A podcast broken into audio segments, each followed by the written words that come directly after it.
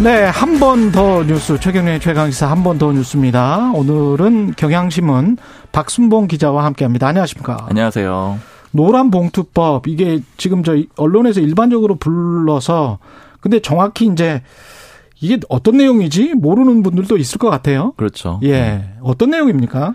일단 요 이름부터 좀 특이하잖아요. 예. 의미부터 좀 살펴보면은요. 이 노란 봉투라는 게 아주 옛날에 월급 봉투에서 따온 말이에요. 저도 사실은 실제로 받아본 적은 없고 예, 월급 봉투. 예전에 월급을 현금으로 줬었잖아요. 예, 받아본 적은 없고 하면서 저를 보지 마세요. 저도 받아본 적 없습니다. 아 없으세요? 그때 예. 이제 봉투에다가 넣어가지고 줬다고 이제 영상 같은 걸 보면 알 수가 있는데 제 아버지가 공무원이셨는데 네. 봉급 받을 때 그렇게 받았어요. 네. 그거는 기억나요. 예. 그 봉투가 노란색 노란색이었습니다. 맞습니다. 예. 겉면에는 몇 월분 급여 명세서 이렇게 해가지고 얇았어요. 예, 얇은 써 노란 있고요. 봉투더라고요. 그, 예. 이 봉투에서 따온 말이고요. 예. 2014년에 쌍용차 파업 이후에 법원에 이 손해배상 판결이 있었거든요. 음. 노동자들이 회사에다가 47억 원 배상해야 된다 이런 내용이었습니다. 예. 근데 이 소식이 알려지니까 한 시민이 한 언론사에다가 이 노란 봉투에다가 4만 7천 원을 넣어가지고 보냈어요. 그리고 편지도 같이 썼습니다. 음. 그러니까 노동자들 배상에 좀 보태겠다 이런 취지로 이 보냈던 건데 이 사실이 알려지면서 캠페인성으로 좀 확장이 됐던 겁니다. 이게 그때 캠페인 할 때 가수 이효리 씨도 참여를 했었고 화제가 됐었습니다. 네, 편지도 같이 쓰고 또 돈도 보내고 이렇게 참여를 했고요.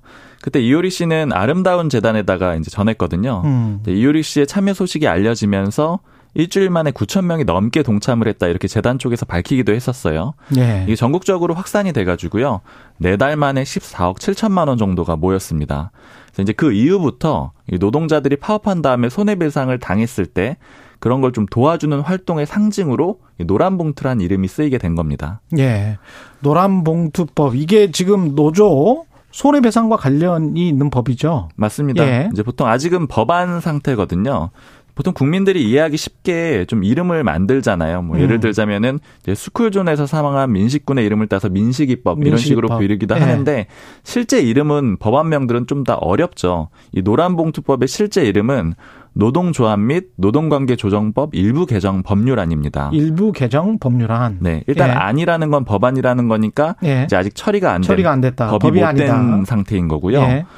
예. 그리고 이제 개정안이라는 거는 기존에 있던 법을 좀 바꾸겠다라는 거거든요. 그렇죠. 구체적으로 뭘 바꾸겠다라는 거냐면 음. 노동조합 및 노동관계 조정법 2조하고 3조를 수정하겠다라는 겁니다. 2조 3조에 뭐라고 돼 있습니까? 이제 여기에서 이제 파업의 범위 이런 것들을 좀 규정을 하고 있는 거예요. 예. 통상적으로 보면은 파업을 하고 나면은 기업들이 손해배상을 청구하는 게 일종의 뭐 과정처럼 돼 있죠. 예, 노동자들에게. 왜냐면 그렇죠. 예. 보통 파업 과정에서 손실이 발생할 수밖에 없잖아요. 음. 이 손해배상 청구의 범위를 좀 좁힌다라는 내용입니다. 핵심적인 내용은 폭력이나 파괴, 이제 요런 불법 요런 불법 파업 행위 빼고는 나머지 음. 불법 파업에 대해서는 손해배상 청구를 하지 못하도록 한다. 이런 아. 내용이 담겨 있고 예. 그리고 또 그걸 개인에게 청구하지 못하게 한다. 이런 예. 내용들이 담겨 있습니다. 이게 조금 헷갈리실 수가 있는데 당연히 지금도요. 합법적인 파업이면은 회사가 손해배상 청구는 못 합니다. 음. 근데 이 합법의 범위가 너무 좁다라는 게 법안을 만든 취지예요. 그러니까 예를 들자면은 현행법에서는 근로자를 어디까지만 인정을 하냐면 그 회사에서 딱 고용을 해야만 인정을 합니다. 그래야지만 근로자로서 인정이 돼서 뭐 교섭을 한다거나 노조 활동을 할 수가 있는 거죠. 근데 이 얘기를 뒤집어서 보면은 하청이나 도급 용역 이런 여러 가지 고용 방식이 있잖아요. 예. 이 사람들은 근로자로 인정을 해주지 않는다라는 거고요. 음. 즉 그래서 예를 들어서 하청 노동자가 파업을 하게 되면은 그건 불법 파업이 되는 겁니다. 아, 왜냐면 노동권이? 없는 거니까요. 아, 예. 그 최근에 대우조선해양 사례가 있는데요. 음. 지금 파업 노동자들한테 회사에서 손해배상 470억 이렇게 소를 제기한 상태거든요. 470억. 근데 이게 하청이니까 불법 파업이 일단 기본적으로 되니까 소를 음. 제기할 수가 있는 겁니다.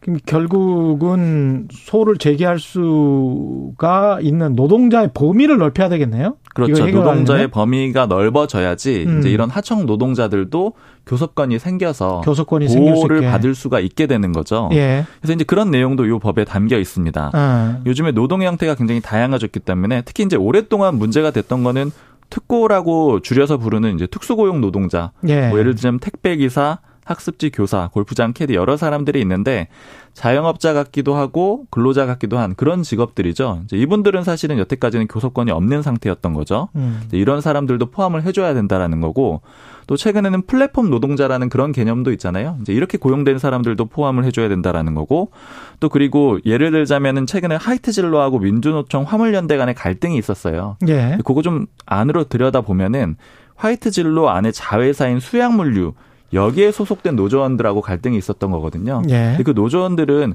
진짜 주인은 하이트 진로니까 하이트 진로가 나서라 이런 식으로 싸워왔던 거예요.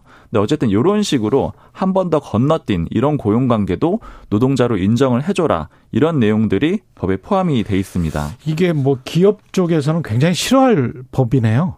기업 쪽에서는 굉장히 싫어할 수밖에 없죠. 예. 왜냐하면은 이게 오히려 파업을 좀 조장할 수 있다라고 보고 있는 거고요. 그렇죠. 그리고 자신들 입장에서는 회사가 이제 피해를 봤을 때그 음. 그 재산권을 행사할 수 없게 하는 것이다. 음. 이런 식으로 반대 논리를 펴고 있습니다. 예. 그리고 또 재판을 청구할 수 있는 권리 자체가 없어진다라고 보고 이런 것들도 좀 법적으로 위배되는 게 아니냐 이런 주장도 하고 있는 겁니다. 어, 헌법적으로 위배될 수도 있다. 뭐 이런 주장이 나올 수가 있겠습니다. 네. 국민의힘과 정부도 반대 입장인데 국민의힘과 정부의 반대 입장도 비슷한 맥락입니까? 마, 마찬가지예요. 예. 그런 입장이고요. 예. 이제 이렇게 오히려 이제 음. 불법 파업을 조장할 수 있다 이런 식의 논리를 국민의힘 쪽에서 많이 얘기를 하고 있고요. 예. 정부 쪽에서도 반대 논거를 꾸준히 만들고 있습니다. 음. 기본적으로 지금 고용노동부에서 여러 가지 좀 안건을 만들어서 대응을 하고 있는 그런 상황이니까 예. 반대 입장이라는 건 굉장히 뚜렷한 그런 상황인 거죠. 민주당, 정의당 그리고 노동계는 도입해야 된다. 네. 예. 왜냐하면 이렇게 손해배상을 청구를 당하게 되면은 일단은 노조 활동 자체가 위축이 될 수 있다라는 거고요. 그리고 여러 가지 사례들에서 나오는데 이렇게 되면서 극단적인 선택까지 가는 경우가 좀 있기 때문에 음. 노동자들의 삶 자체를 망가뜨릴 수가 있다. 그래서 이런 손해배상은 좀 자제를 시켜야 된다. 이런 입장인 거고요. 그리고 이제 여기에 더해서 고용 구조가 워낙 복잡해지고 있기 때문에 이제 교섭 자체를 못하는 노동자들이 너무 많아졌다. 이런 그렇죠. 것들도 좀 해결을 해줘야 된다. 그리고 기업들도 기존 법에 따라서 여러 가지 형태로 직접 고용을 좀 피하고 좀 다양한 소위 꼼수라고 할 수 있는 그런 방식의 채용도 하고 있잖아요. 음. 이런 거에 대응할 수 있는 그런 방법이 필요한데 그게 바로 노란 봉투법이라는 게 찬성 측의 논거입니다. 이게 지금 발의만 되고 통과는 안 됐죠? 통과된 적은 없기 때문에 네. 아직 법안 상태이고요. 사실 진척도 많이는 되진 못했어요. 2015년부터 계속 발의가 되고 있었는데 계속 뭐 폐기가 되고 이런 상황이었고요.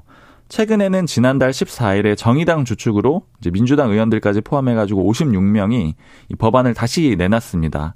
근데 요번에는 조금 분위기가 다른 게요.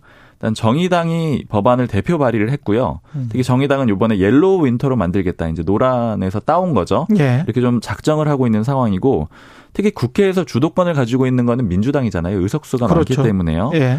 이번에 22대 입법 과제를 만들었는데 그중에 여섯 번째 과제로 음. 선정을 했습니다. 그래서 예. 이번에 정기국회에서 반드시 좀 처리하겠다라는 그런 입장이에요. 음, 국민의힘은 강하게 반대하는 상황이고 처리가 된다고 하더라도 총회에서 그래도 네. 대통령이 거부권 행사할 수 있습니까? 회복권을 좀 쓸 수 있다 이렇게 좀 시사가 되고 있는 아, 상황이고요. 네. 만약에 거부권을 쓰게 되면은 뭐 그야말로 극한 대립이 되는 건데 왜냐하면 음. 일단 통과 과정부터 민주당이 아마 민주당과 정의당이 국민의힘 배제하고 처리할 가능성이 있고요. 아. 그 결과로 대통령이 다시 거부권을 행사한다 그러면은 이 처리 과정이 어떻게 되냐면 다시 알겠습니다. 국회로 돌아가요. 네. 예. 지금까지 한 번 더 뉴스 박승봉 기자였습니다. 고맙습니다. 감사합니다.